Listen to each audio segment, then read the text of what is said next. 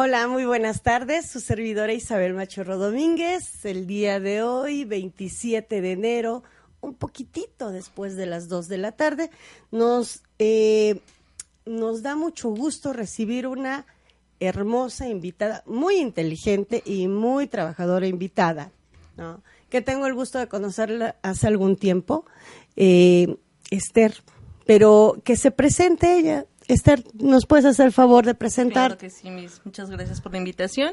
Mi nombre es Esther Camacho y soy tanatóloga. Gracias, Esther. Eh, bueno, pues en su programa Psicología, Espiritualidad y algo más, estamos con Esther el día de hoy hablando de cuidadores primarios, un tema bastante, bastante importante, muy amplio, eh, que tenemos muchas dudas y que está con nosotros una experta con la cual estaremos eh, hablando con respecto a este tema. Eh, pero antes de, de, pasar al tema, por favor, al pensamiento del día.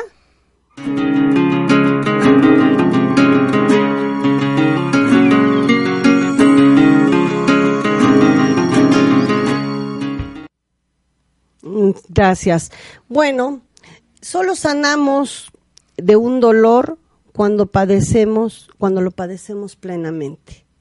Es decir, cuando vivimos realmente un dolor cualquiera, que por lo regular viene acompañado o viene antes de una, el dolor, perdón, es después de una pérdida, cuando lo vivimos, cuando estamos conscientes de lo que está pasando, cuando lo lloramos, cuando estamos tristes, cualquiera que sea la manifestación de cada uno, es muy probable que podamos superarlo, mas no olvidarlo, sanarlo, y lo, lo hemos comentado en alguna ocasión, Esther, si tú recuerdas, eh, que un dolor o, o, un duelo superado es como esa cicatriz que llegamos a tener, ¿no? Por supuesto, eso que queda marcado, que cuando nosotros ya podemos vivir con esto, pero cuando llega el recuerdo, eh, como la cicatriz que acaba de mencionar, es volver a ver lo que pasó y cuánto nos dolió y la marca que ahí dejó.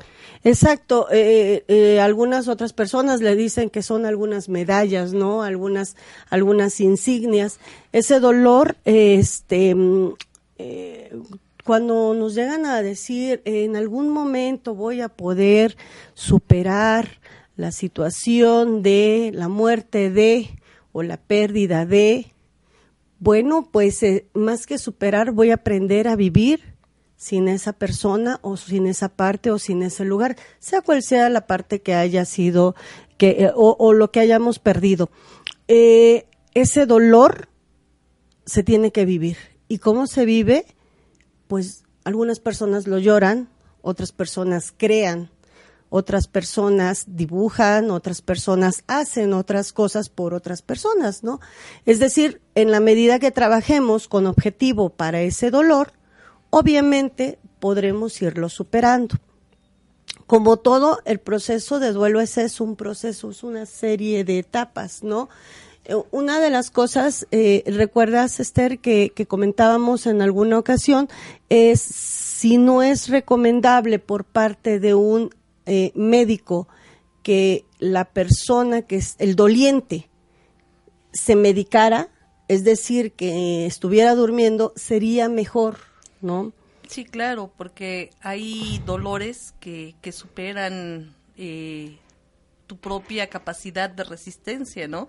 Entonces muchas veces ya no sabes dónde más soportar el dolor y es totalmente conveniente que llegado el momento, si así lo lo necesita el, doliente poder eh, pues medicarlo para que descanse ya que pues nuestro cuerpo físico tiene una capacidad de resistencia donde dice ya no puedo más. Ok, sí, es verdad, eh, es verdad lo que dice, lo que comenta Esther, eh, y en la medida que se pudiera también, si eres suficientemente fuerte y puedes en ese sentido dejar eh, eh, vivir, vivir el dolor, sería muchísimo más adecuado.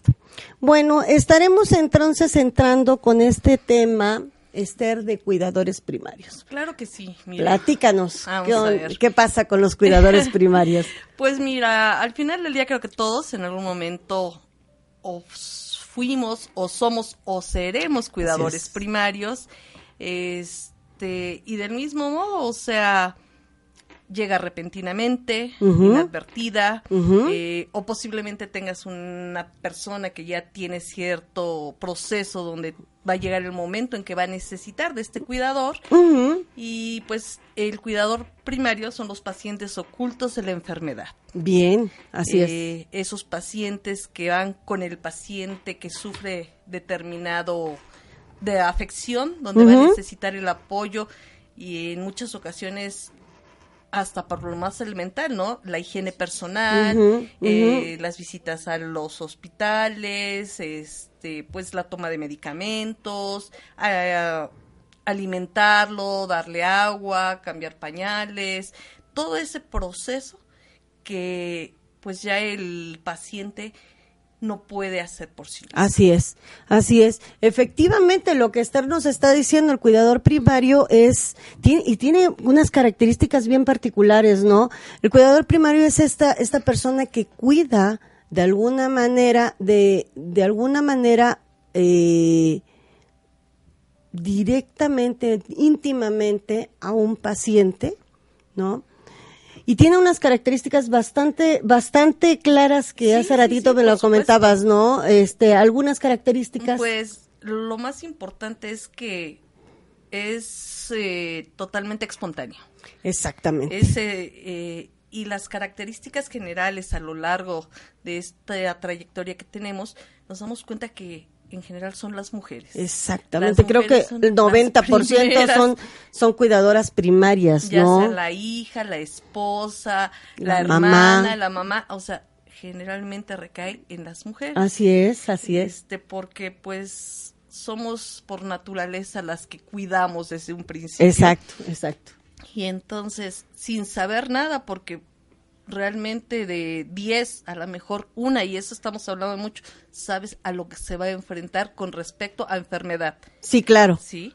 Este, poco sabemos, las enfermedades generalmente nos llegan y es cuando, uy, yo no sabía que existía todo esto Sí. en este proceso o todo lo que iba a pasar. Entonces, pues sí tenemos que, que las mujeres son cuidadores primarias básicas. En, en- en su mayoría Sí. eh, es como como comentabas es es como que una un puesto espontáneo llega así como que no otra característica es que o son eh, personas o, o son las más grandes o son las más pequeñas no otra característica eh, que es inherente de los cuidadores primarios es que si son solteros en cualquier situación también es como que una característica sin querer queriendo, ¿no? Eh, también tenemos, eh, es alto la, la, lo que comentábamos, si eres relacionada a la mejora estudiosa de la ciencias de la salud, sí, claro. o como que todo- se te deposita, todo, ¿no? Sí, claro, enfermera, médico, E o por lo menos psicólogo. Curso Exacto. de primeros auxilios. Algo. Ya con eso te tocó. algo así, ¿no? Entonces, tiene una, tiene unas características bastantes, bastantes, este, fundamentales o, o- o de denominador en común, ¿no? Eh, el cuidador primario es esta persona que se vuelve prácticamente una sombra del paciente. Es quien lleva la agenda, quien sabe también cuáles son los medicamentos, los horarios, toda la parte fisioterapéutica, si, si se necesita, eh, los vendajes, eh, la comida, el tipo de comida, la, nueva dieta, habla, tiene contacto con todas las personas que tienen que ver con el paciente, no con el nutriólogo, con el fisioterapeuta, con el psicólogo, con el tanatólogo, o sea, se sabe todo de pe a pa, ¿no? Es decir, que el día de ayer tenía una vida esa persona y a partir de hoy lleva su vida y pero por primera por delante está la agenda del enfermo. Y de ahí es de donde donde radica lo difícil del cuidador primario. Por supuesto, es espontáneo, o sea, como lo habíamos dicho, llega de la noche a la mañana, en cualquier instante se puso mal, eh, fulanito, y desde ese momento en que tú recibes la noticia, en ese momento te cambia la vida, porque si tú ya tenías planes de hacer, de ir o, o eso, en ese momento cancelas todo, porque tienes que llegar a ver qué es lo que está pasando. Y entonces no nada más le cambia la vida al enfermo, sino a la familia en general. Así es. Y entonces es cuando se tienen que tomar las decisiones de decir, bueno, ¿y ahora quién? Porque a partir de ahorita ya no va a ser igual, ya no va a poder valerse por sí solo. Cuando sale la espontaneidad y o muchas veces por consenso, pues te toca a ti. Sí, Porque sí tú que eres la que no trabajas, tú eres la que no tienes hijos, tú eres la que estás más tiempo en casa, o tu trabajo es el que pagan menos. Exacto. Entonces, exacto. pues mira, nosotros ganamos muy bien, te toca a ti. Exactamente. Y, eh, y ahí, ah, en lo que está, lo que está comentando Esther, radica, radica la parte, si, si todos estamos eh, excitados por una, eh, un diagnóstico que por lo regular no es muy bueno, o sea, y yo soy la que gano menos y soy la que podría ser la cuidadora eh, primaria, ante toda esta emoción dices sí o a lo mejor ni dijiste que sí, ¿no? O sea, la vorágine te lleva y ahí, ahí, ahí vas. El problema no es en este momento. El problema es algo que vamos a ver más adelante, que es el síndrome del cuidador, ¿no? Que este también puede ser el síndrome de, del quemado, ¿no? Esa persona empieza a vivir una vida que no es la de él, ¿no? O de, de ella, es de alguien más, siempre fincada en una enfermedad o en una condición de pérdida, ¿no? Entonces, ya desde ahí empezamos con una situación eh, emocional a la baja. Esto es interesante y es importante eh, aclarar o, decir que el cuidador primario como una primera eh, entre, táctica perdón, de intervención, que lo vamos a ver hasta lo último, debería de ser un consenso en general en toda la familia, porque van a haber días que van a ser muy malos, ¿no? No siempre este, son, son días buenos, van a haber días turbulentos y sí debemos de estar bastante, bastante en el, así como mi hermanita, que es la más joven, que va a ser la cuidadora primaria, se va a quedar a lo mejor a dormir al lado de mi papá, ¿no? Y yo me voy a mi casa porque yo tengo dos hijos pequeños. Lo ideal sería que también yo con mis dos hijos pequeños, bueno, mis hijos se quedan en casa, yo también debería de estar en ese, en ese, en esa cama, precisamente cuidando también a mi papá. Y compartiendo el rol, ¿no? Exacto. Porque, pues, una vez que uno dice sí acepto, o una vez que ya uno fue propuesto y no pudo decir que no, es como si tú aceptaras un trabajo, como si ahorita yo viniera y te dijera, te ofrezco un trabajo de 24 horas, Así es. donde no vas a tener tiempos muertos o horario de comida, en el cual no vas a tener días de descanso, y aparte de todo esto, no va a ser remunerado. Sí. O Esa es otra de las cosas. Entonces, pues a quién le interesaría un trabajo con esas características. Pero cuando uno siente el amor por Sí. la persona, dicen sí. Y al principio todos, yo te voy a apoyar, yo te voy a acompañar, yo te voy a visitar, si necesitas algo, con gusto Habl- llámame. háblame, sí. Y tú Ajá. así, en ese momento dices, no, no, yo puedo. Yo soy Superman, Ah, sí. yo no necesito de nadie, yo voy a arreglar el problema y va a estar en perfectas manos. Y nos empezamos a involucrar. Precisamente por eso hablamos del paciente oculto, porque uno es el que sufre físicamente de los diagnosticado, de exacto. pero el paciente oculto es el que se sienta al lado Sí. del paciente que está en ese caso enfermo. Y es el que vive lo emocional, el que necesita una contención, un apoyo, porque todo el mundo llega y ¿cómo se comió mi papá? Exacto. ¿Cómo despertó? ¿Qué dijo el médico? Y todo el mundo pregunta y, y pasas a hacer el puente. Ajá, exacto. El puente donde aquí está papá, aquí estoy yo, yo vengo, veo y regreso. Pero el que te está conteniendo, nadie se acuerda. Así es. Nadie dice, bueno, oye, ¿y tú comiste? A propósito, creo que tenías unos estudios, te ibas a hacer unos análisis. ¿Ya fuiste? Y el cuidador se siente como avergonzado Si lo, si lo, si lo Sí, dice, sí es cierto, tengo que hacer eso, ¿verdad? O si digo, ¿sabes qué? Es que hoy me duele. No me puedo quejar. Claro. No me puedo quejar Claro. porque, pues, confían en mí. Sí, claro. Y si anoche no durmió el enfermo y estuvo inquieto y todo, estoy inquieto. Ay, sí, no, por favor ya duerme. Sí, claro. Y, y la gente piensa que con unas dos, tres palabras, vámonos. Porque también es la parte económica del cuidador. Claro. Donde a lo mejor acortó tiempo de laborar para que su remuneración baje y él pueda tener el tiempo para cuidar al enfermo. Y esa parte creo que queda invisible para los ojos de los demás. Sí, es verdad, es verdad. Este, oye, mi papá necesita pañales. Mm, ¿Y tú qué necesitas? Nunca se escucha esa parte. Claro. Este, no, pues es que se le acabó la crema, el medicamento, que el tinte, este, las uñas, lo que sea, cualquier cualquier cosa, ¿no? Claro. Pero entonces empiezas a ser el fantasma. Toda la razón. Entonces, eh, ¿qué pasa en ese momento? ¿Cómo te sientes? Alguien llega y pregunta, ¿cómo te sientes? Sí, claro. Porque no es el cómo estás, porque a lo mejor muchas veces vemos desde afuera, ah, no, te ves muy bien. Sí, te ves bien, pero ¿cómo te sientes? Claro. ¿Qué necesitas? Claro.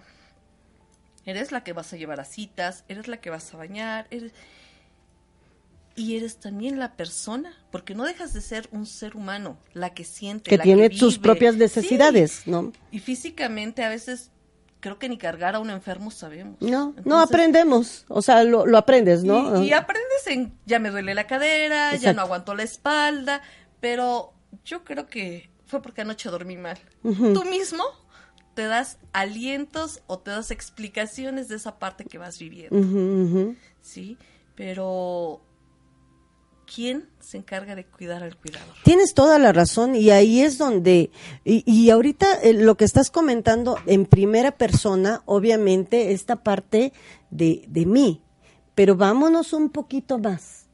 ¿Qué pasa con mis relaciones de pareja, con mis hijos?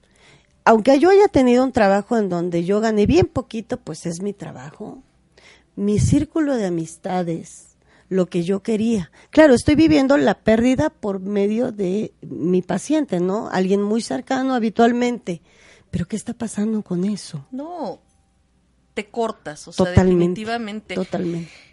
Todos, ah, de acuerdo a nuestro nivel, pues tenemos amigos, familiares, que frecuentamos poco mucho, o a lo mejor no frecuentamos, pero nos gusta ir a caminar al parque, nos gusta leer, ver una película. ¿en qué momento entra esa parte para ti? Empieza a desaparecer, empieza a desaparecer completamente. Sí, claro. Porque si me invitaron y no pude, mañana, ¿cuántas veces hay el, oye hermana, oye hermano, tengo una cita, me invitaron, ¿te puedes quedar con papá? Y a la mera hora, no puedo. es que no puedo. Y eso en el mejor de los casos. Claro porque en el peor de los casos ni te contestan ni llegan. Ok, sí, sí, sí, sí. Y entonces tú no puedes decirle al enfermo. Tantito me esperas, claro. Pues quedaron de venir, pero como no llegaron, pues ahí te dejo y vengo al rato. Sí, claro. ¿no? y hay otra parte también aquí que estás comentando, bien interesante, que es que el cuidador primario se siente con culpa. Hace ratito lo comentabas, algo de vergüenza, ¿no? Me siento con culpa porque ¿cómo me voy a salir yo a comer lo que sea, a salirme de mi, de, de esta, de esta función inherente, ¿no? Que me hicieron favor de dármelo, ¿no? Y, y, que yo me tome una taza de café, me coma este un, un taquito, lo que sea, fuera de porque él está en casa, él está eh, eh, está mal, no, me siento, y es esta, esta situación de sentirte infiel a tu, a tu, a tu paciente, ¿no? Porque tú sí la estás pasando bien. Tú puedes dar una hora, dos horas, estar pasándola bien, y seguramente, bueno, el, el cuidador primario piensa, yo sí estoy bien y mi papá no. Aparte de todo esto, ¿no? O sea, es la cultura que tenemos. En México es que somos, victimógenos, así, de que todo yo, yo, yo, ¿no? Tengo si está enfermo mi papá, tal parece que yo tengo que quedarme encerrado, guardado, porque es mal visto por la sociedad y qué van a decir si yo voy y qué van a decir si yo salgo. Y entonces siempre estamos pensando en el qué van a decir los demás. Incluso nosotros mismos ofrecemos nuestra libertad para mm, entrar en ese círculo en el cual están encasillados la mayor parte de los cuidadores primarios. Tienes toda la razón. Entonces, tenemos, eh, o sea, de, por sí vivimos en una cultura así victimógena, ¿no? Nos echamos la culpa de muchas cosas.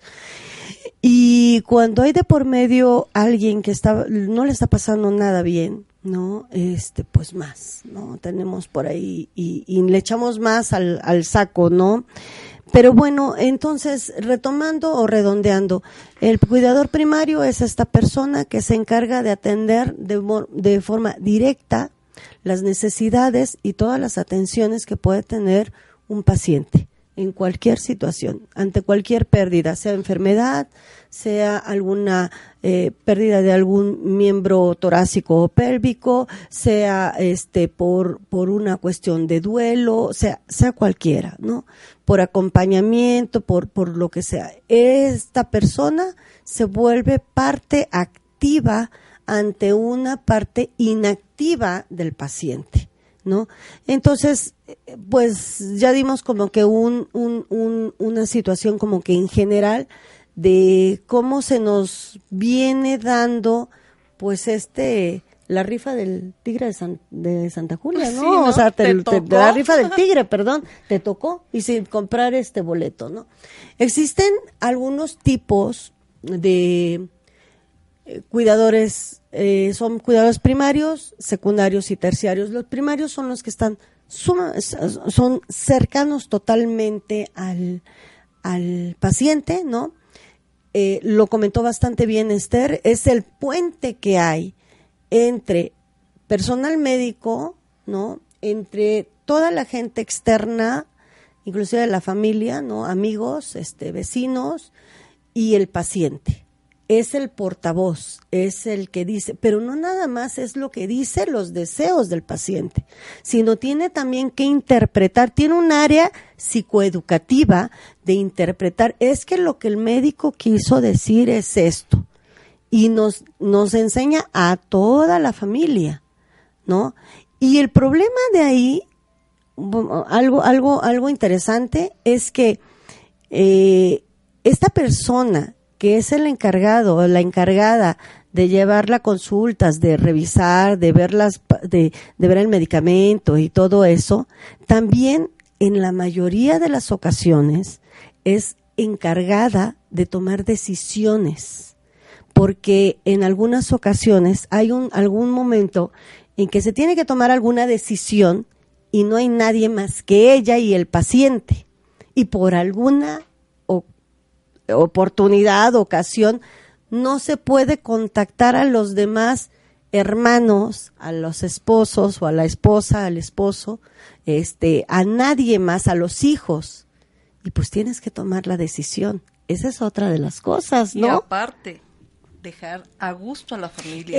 Eso, a eso voy, exacto pero ¿por qué lo hiciste? ¿Pero por qué decidiste? Espérame, yo te estuve marcando y no me contestabas y en el hospital me dijeron, señora, no la podemos esperar. Sí.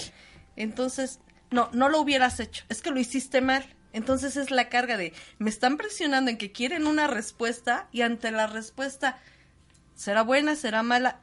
Obviamente a criterio eh, personal y bajo el beneficio, que en ese momento yo creo qué es lo que le va a beneficiar a mi paciente. Claro, Yo tomo una decisión, una decisión que me va a ser cuestionada, que habrá quien esté de acuerdo y habrá quien no esté. Sí. Y que posteriormente a la presión que siento en ese momento de que, que salga todo bien, el llegar y decir, es que ella fue la que dijo, o sea, tú tienes la culpa.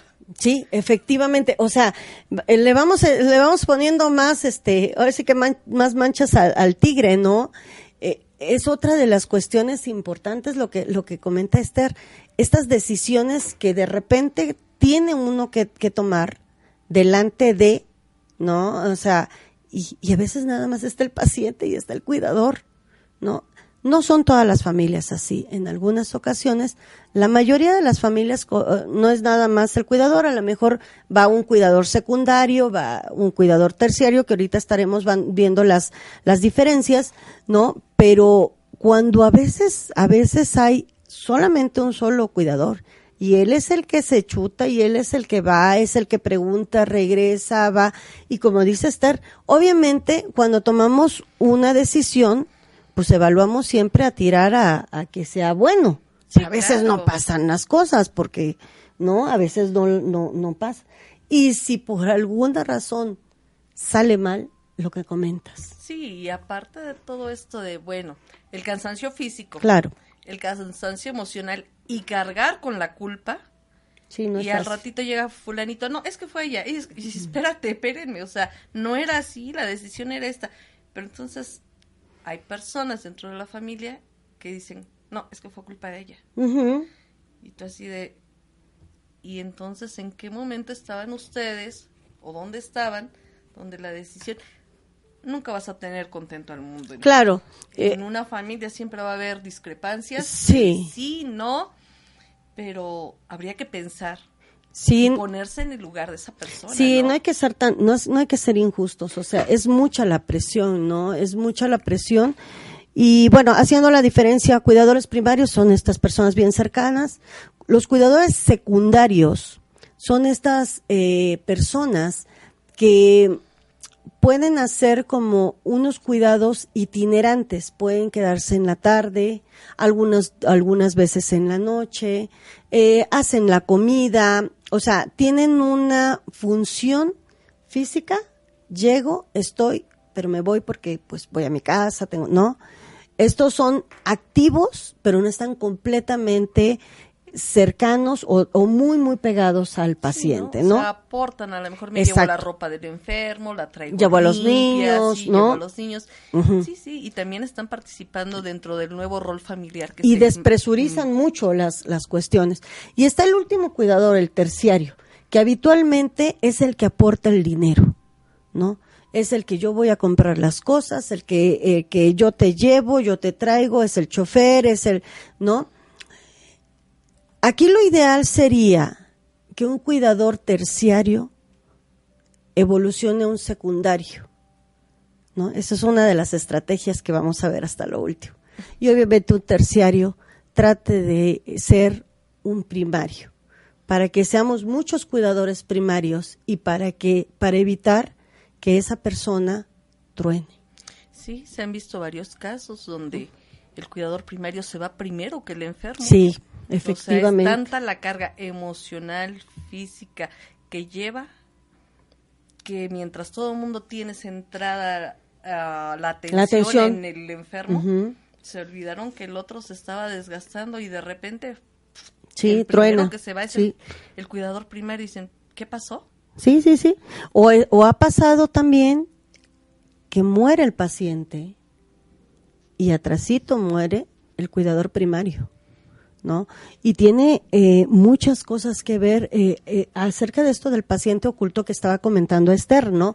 Esta situación de que, pues, si era hipertensa, pues yo creo que sí se tomaba el medicamento, ¿no? O no sé, o era diabética, pero pues este estaba en casa nada más, ¿no? No, y aparte, pero nunca dijo nada. Exacto, pero ¿por qué no sea, habló? ¿Por qué no nunca dice? nos comentó que se sentía mal, nunca nos dijo que Exacto. necesitaba medicamento y se le había acabado. Pues es que ahí también termina teniendo la culpa el cuidador. Sí, sí, sí, de todas, ¿para qué no dices, no? O sea, las Sí. cosas. Entonces, efectivamente, una, una de las tácticas que vamos a ver hasta lo último es eso, que un terciario trate de involucrarse a ser un secundario y que el secundario trate de involucrarse a ser primario, a ser más activos, a ser...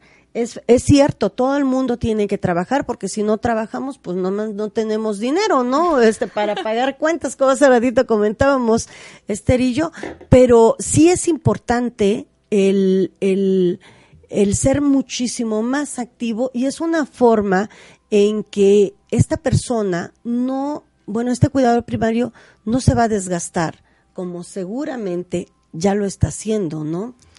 Hay que ser empáticos. Exacto. Hay que ponernos muchas veces en el lugar de la otra persona. Porque el llegar y decir, ¿qué necesitas? Obviamente te va a responder, nada. estoy Aquí bien". tengo todo, ¿no? Ajá, sí, sí, sí, sí. tú estás viendo las necesidades, ¿no? Sabes que ya te quedas toda la noche, a lo mejor se puso enfermo, tuviste que quedarte en el hospital y llegas a visitar. si necesitas algo, me avisas. Exacto. Entonces, esa empatía, eso que dice uno, bueno, no necesito ofrecerte, aquí estoy, mira, yo llego a las 10 de la mañana. Pero llegas a las 10, ¿no? me puedo quedar sí. 3, 4 horas, vete a asear, vete a bañar, vete a descansar. Duérmete un rato. un rato.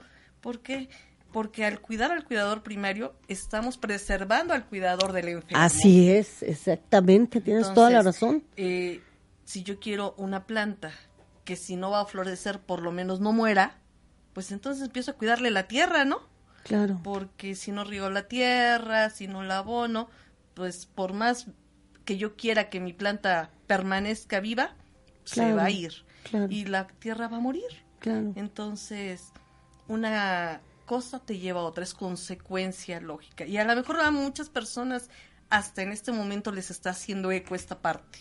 Sí, sí, sí. Eh, de repente dices, pero pues es, es, es joven, ¿no? Este, aguanta bien las desveladas, este, si entrean, pues puede, o si van al antro, pues pueden aguantar. No es lo mismo, Claro. ¿no? No es lo mismo. Aquí, aquí es de por medio está una parte emocional. Y la parte emocional es mucho más desgastante, la parte mental es más desgastante que la parte física, ¿no? Y esos sentimientos encontrados, Claro, ¿no? Claro. Donde ya estoy cansada, ya estoy aburrida, pero no lo puedo decir. Claro, porque No voy a ser mala hija, sí. mala esposa, mala amiga, Y mala... aparte, ay, ¿de qué te cansas si estás sentada con él todo el día? Exacto. Si él está durmiendo. Estás viendo la Sí. tele, estás revisando el teléfono, estás, no, estás leyendo. Claro, por supuesto. ¿En qué, en qué te cansas o por qué te cansas, no? Sí, sí, sí. Y entonces te hacen dudar. Dices. No, pues creo que sí, no, no tendría por qué cansarme. Claro, Pero las emociones te van desmoronando. claro.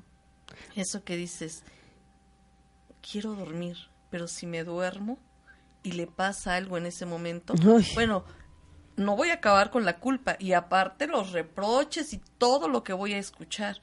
Y es el platicar con el enfermo y que muchas veces en este trance el enfermo te empieza a contar situaciones que tú te quedas, nunca me lo hubiera imaginado, o sea, ni siquiera pensé yo que tú pudiste haber vivido eso y que además te lo está contando en confianza. y Claro. te tienes que quedar con el, um, ok, y aquí está bien, está pero no le digas a nadie. ¿sí? Entonces también vas acumulando esa parte donde lo tuyo más lo que escuchas. Claro. ¿Y Claro. a dónde lo llevo? ¿Y a dónde lo Sí, ¿cómo lo gestiono, Sí, no? claro. ¿Qué, qué, qué hago con estas emociones? En el mejor de los casos, pues tenemos nuestro psicólogo y pues platicamos o, o lo trabajamos con el terapeuta, ¿no? Pero ¿y si no? ¿Y si no lo hacemos? ¿Qué hacemos? Algo que hacemos como tanatólogos es que atendemos, obviamente atendemos al paciente y atendemos a la familia. Y en especial le damos una, vista, una visitadita, por ejemplo, al cuidador primario. O sea, te acercas con el cuidador primario, eh, si tantito tocas y se desborda, está la atención a todo lo que da. Entonces haces un espacio para atenderlo, ¿no? Porque para ella o para, pa- o para él o para ella, es importante este, el, el escuchar, el entender, el que no sé cómo va a pasar esto, le echamos muchas ganas. Fíjate que, por ejemplo, este, limpié bien la, la herida y está todo, eh, nos dice el médico que, que está muy mal, este, llevé a cabo todo lo que, y, es una situación de fracaso terrible. ¿no? Entonces, muchas veces, la mayoría de las veces, lo que necesita es una sesión catártica, así de que hablo, hablo, hablo, hablo, y le dices, oye, ¿por qué no? Y le das algunas ideas. Acércate al médico, dile cómo lo hiciste, dile qué es lo que... bla. A lo mejor que pueden decir ustedes, ay, qué obvio. Perdón, en ese momento se siente desbordado, ¿no? Y nada más, como comentaba, como comentaba Esther, tú cómo estás. Hagan de cuenta que ahí, brum, ¿no? Pues así, pues bien, este, que no sé qué, y nada más oyes cómo tiembla la voz y tantito le dices, ¿seguro que estás bien? Y te dice, no, no estoy bien, no estoy bien, ¿no? A mí me tocó una persona con la cual empezamos a trabajar y le comentaba qué es lo que te gusta. Increíblemente se quedó callada. Dice, "Mm, ¿cómo? Sí, sí, o sea, ya sé que a él le gusta que le cambies la cama temprano, que le pongas música, que esta comida no se la des, pero ¿y a ti qué te gusta? Claro. Se quedó callada, se quedó pensativa y dice, hace tanto que nadie me preguntaba esto. Sí. Mm, pues creo que me gusta caminar. Y Imagino. hace qué tiempo no lo haces. Bueno, es que si camino bastante, lo llevo, lo traigo, la llevo en el silla de ruedas. No, no, no. Eh, ¿A qué te referías con caminar? Pues a caminar en el parque, a sentarme, a ver a la gente. Y hace qué tiempo. Y que se suelta a llorar. Claro. Dice, ya ni siquiera lo recordaba. Entonces, tú también te vas haciendo invisible para ti misma. Sí, claro. Porque tú eres la principal persona que te estás anulando. Sí, porque el sentido de responsabilidad es atender a él. Él es el que está enfermo, él él es el que está en, la, en el proceso de duelo, es- él es el que está en la pérdida.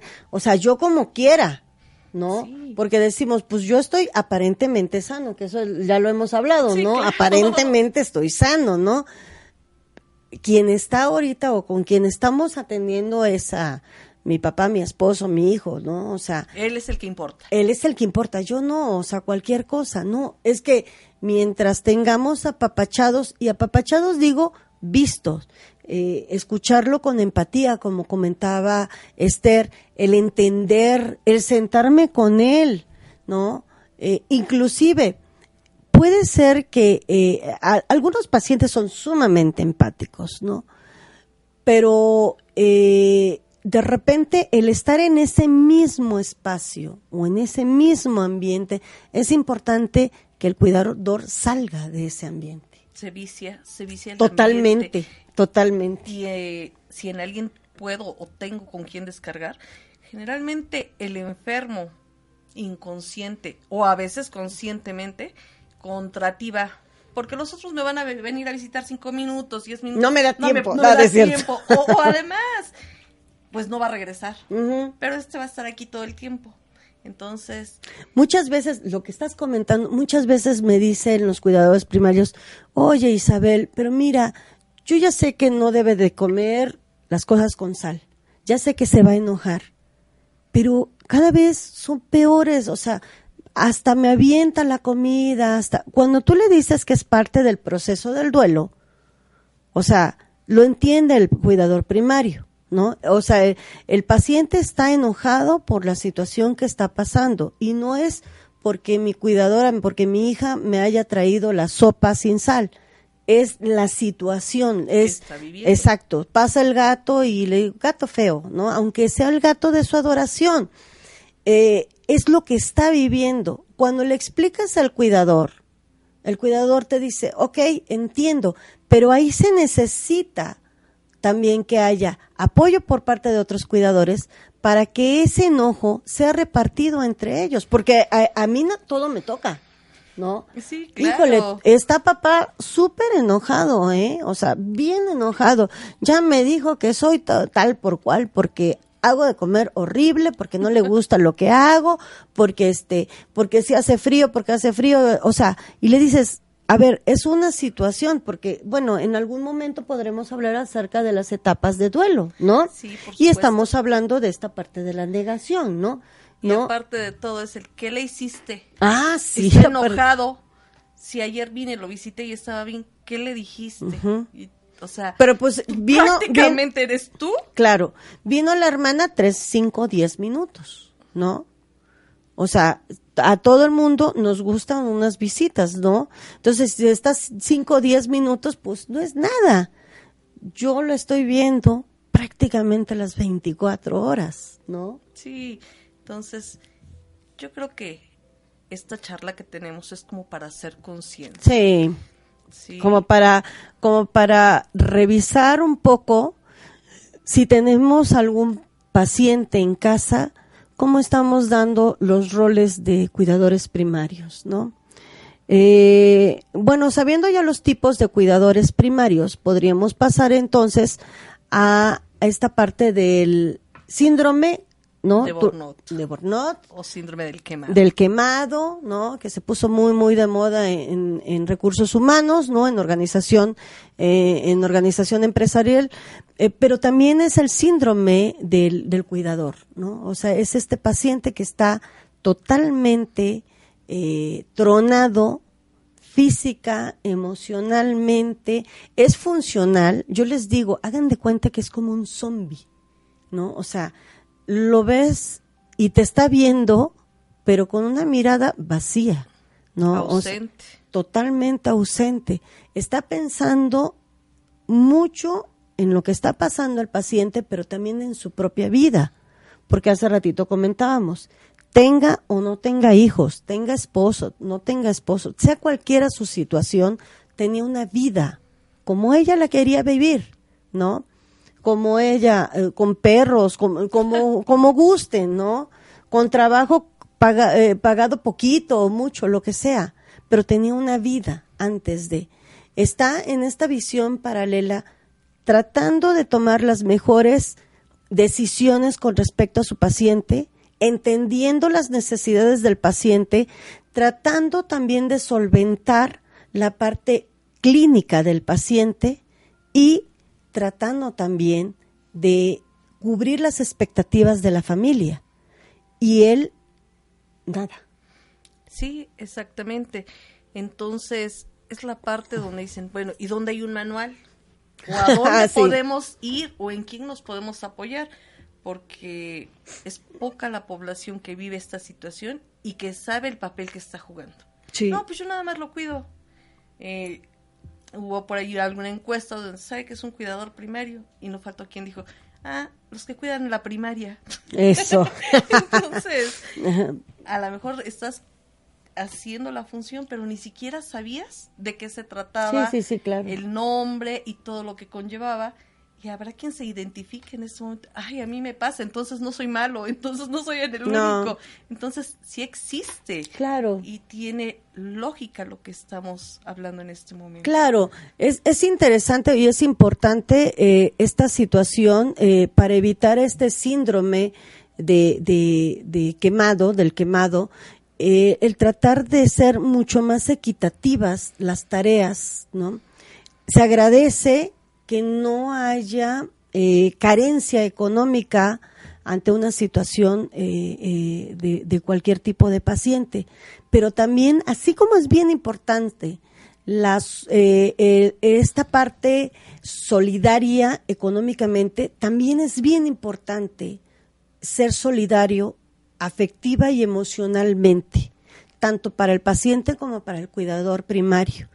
Yo les he recomendado inclusive en la familia, me ha tocado muchas familias con unos excelentes cuidadores primarios que tienen al paciente en las mejores condiciones, pero tú volteas a ver a la cuidadora y está a punto de explotar.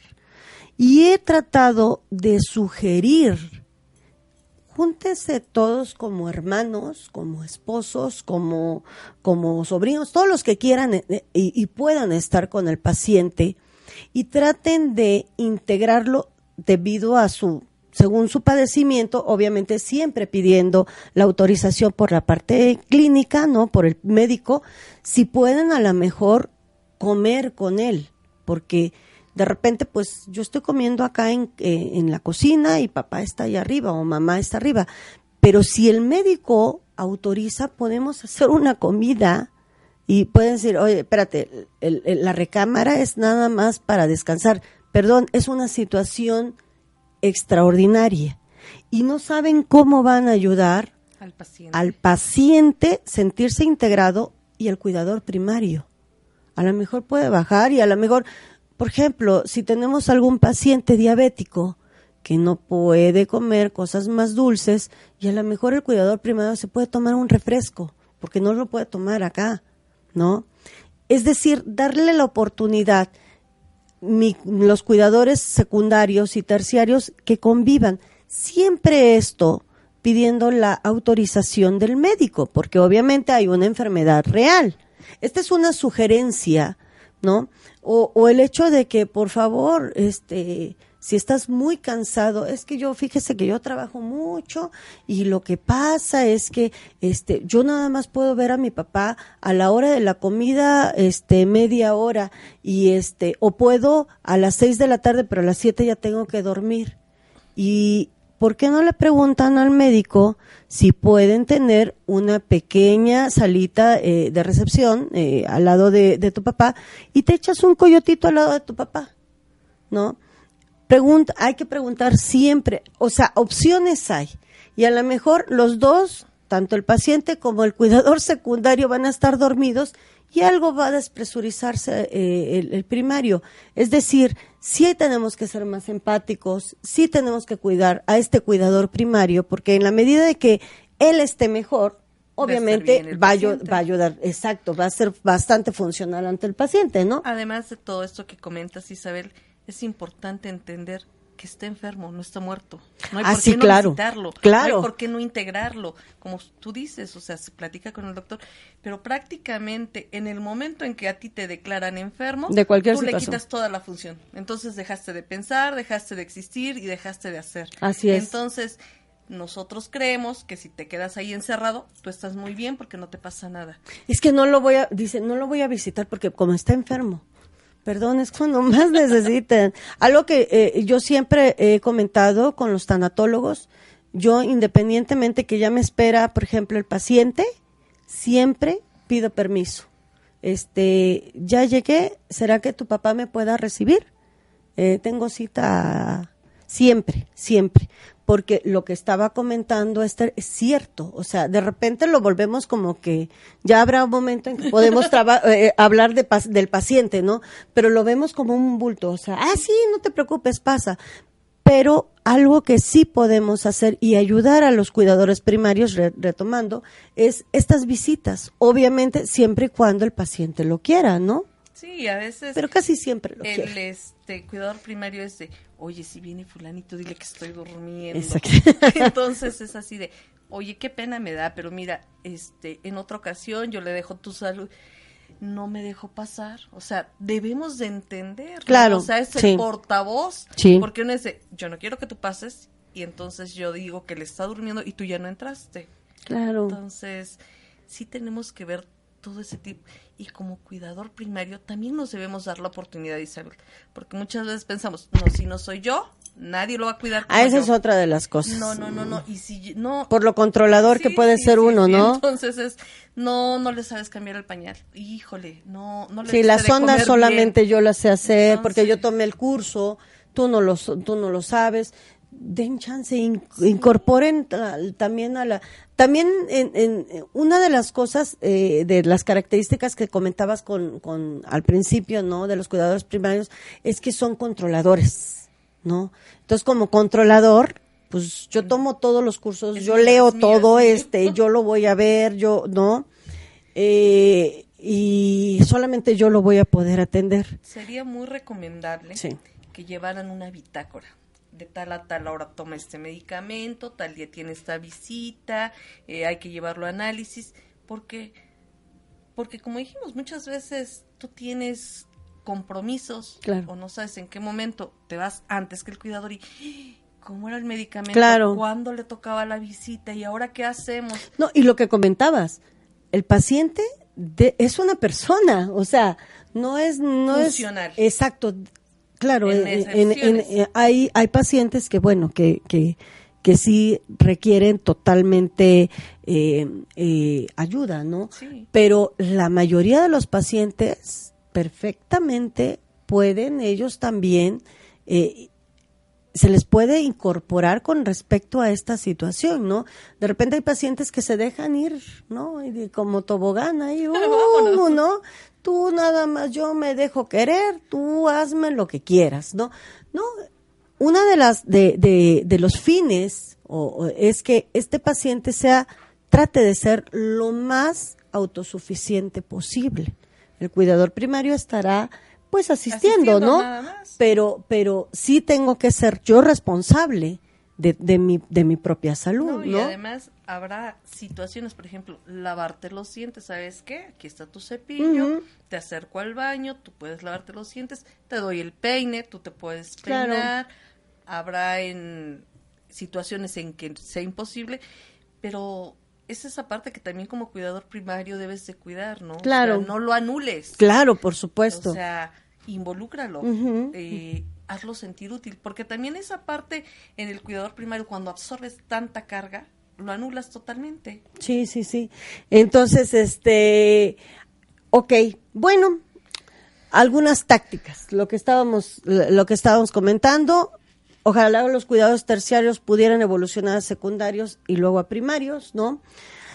Apapachar al cuidador primario, revisar. Hace ratito sugirió este Esther hacer una bitácora, ¿no? Este preguntar al médico si pueden incluir inclusive en, en estas vacaciones, ahora en, en, el fin de año, prácticamente la cena con una familia que, que, que asisto, este, la, fe, la cena la llevaron a la, a la recámara del paciente, ¿no? Entonces, obviamente el paciente ya eran las 10 de la noche y dijo, con permiso, me voy a dormir y todo el mundo estaba echando relajo, no tenía problemas el paciente, obviamente fue autorizado por su médico, ¿no? Eh, en la medida que podamos darle la valía como persona que, que sugiere eh, Esther, obviamente tendremos a alguien mucho más activo, ¿no? Eh, estas, estas, estas tácticas o estas estrategias serían siempre respetando la parte clínica, porque obviamente hay un paciente que está teniendo cualquier situación, ¿no? Siempre se pide, se pide la autorización por parte del médico y el fin es la integración de este paciente con la misma, con la misma este, familia, ¿no? Y como último, como última situación o como último eh, cuestión, hay una pregunta por ahí que casi siempre, con eso estaremos terminando, casi siempre me pregunta los cuidadores primarios cuando en algunas ocasiones el paciente ya no está y te dice, habré hecho lo suficiente. Exactamente siempre te quedas con el me faltó o hubiera. Hubiera, hice lo suficiente, le di lo suficiente. Y para nosotros esto es, es muy difícil para el tanatólogo porque tenemos que trabajar con algo que nos enfrentamos mucho, es con la culpa. Y la culpa es bien difícil trabajar, ¿no? Cuando es que si yo hubiera, el hubiera va relacionado con la culpa, ¿no? En, en, muchas ocasiones te dicen es que yo creo que yo debí de hacer esto, ¿no? Más allá de lo que debiste o no debiste hacer, obviamente tenemos, para empezar debemos de pensar que eh, somos finitos, todos, ¿no? Somos finitos. Entonces, no existe nada que nos dé esta, esta cuestión de ser completamente este, eternos, ¿no? Para se, eh, eh, el segundo punto, en la medida que yo estaba comprometida con mi paciente, ¿no? El que, o no nada más yo, todas las personas que estuvieron comprometidas con el paciente, seguramente le diste lo que tú podías haberle dado. ¿Hiciste lo suficiente? Sí, no creo que le hayas escondido el analgésico, ¿no? O sea, no le hayas dado eh, algo que él pidió muy específico, ¿no? Eh, obviamente siempre con autorización del médico. Quédate tranquila, quédate en paz. Diste y decidiste lo que en el momento pensaste que era lo mejor. Al pasado no le puedes cambiar nada. Así es. Y es bien importante para nosotros eso, trabajar con el hubiera, porque les vuelvo a repetir, tiene que ver con la, con la culpa. Pero, pues, eh, este, e, este tema obviamente da para más. Nuestra aportación el día de hoy es esta cuestión, ¿no? De tratar de ayudar o de hacer visible esta situación invisible en el, en el cuidador primario, en la medida que todos lleguemos a ser cuidadores primarios, estaremos compartiendo la responsabilidad y obviamente la relación bastante íntima con el paciente, ¿no? Y este y obviamente tendremos menos culpa. Y pues bueno, ya se nos acabó, ya nos acabó el tiempo, siempre. Yo les agradezco, agradezco a Esther que haya estado con nosotros el día de hoy. Gracias por la invitación. ¿no? Eh, eh, su programa, Psicología, Espiritualidad y algo más, nos vemos en dos semanas. Buena tarde, Isabel Machorro, para servirles. Gracias. Hasta luego.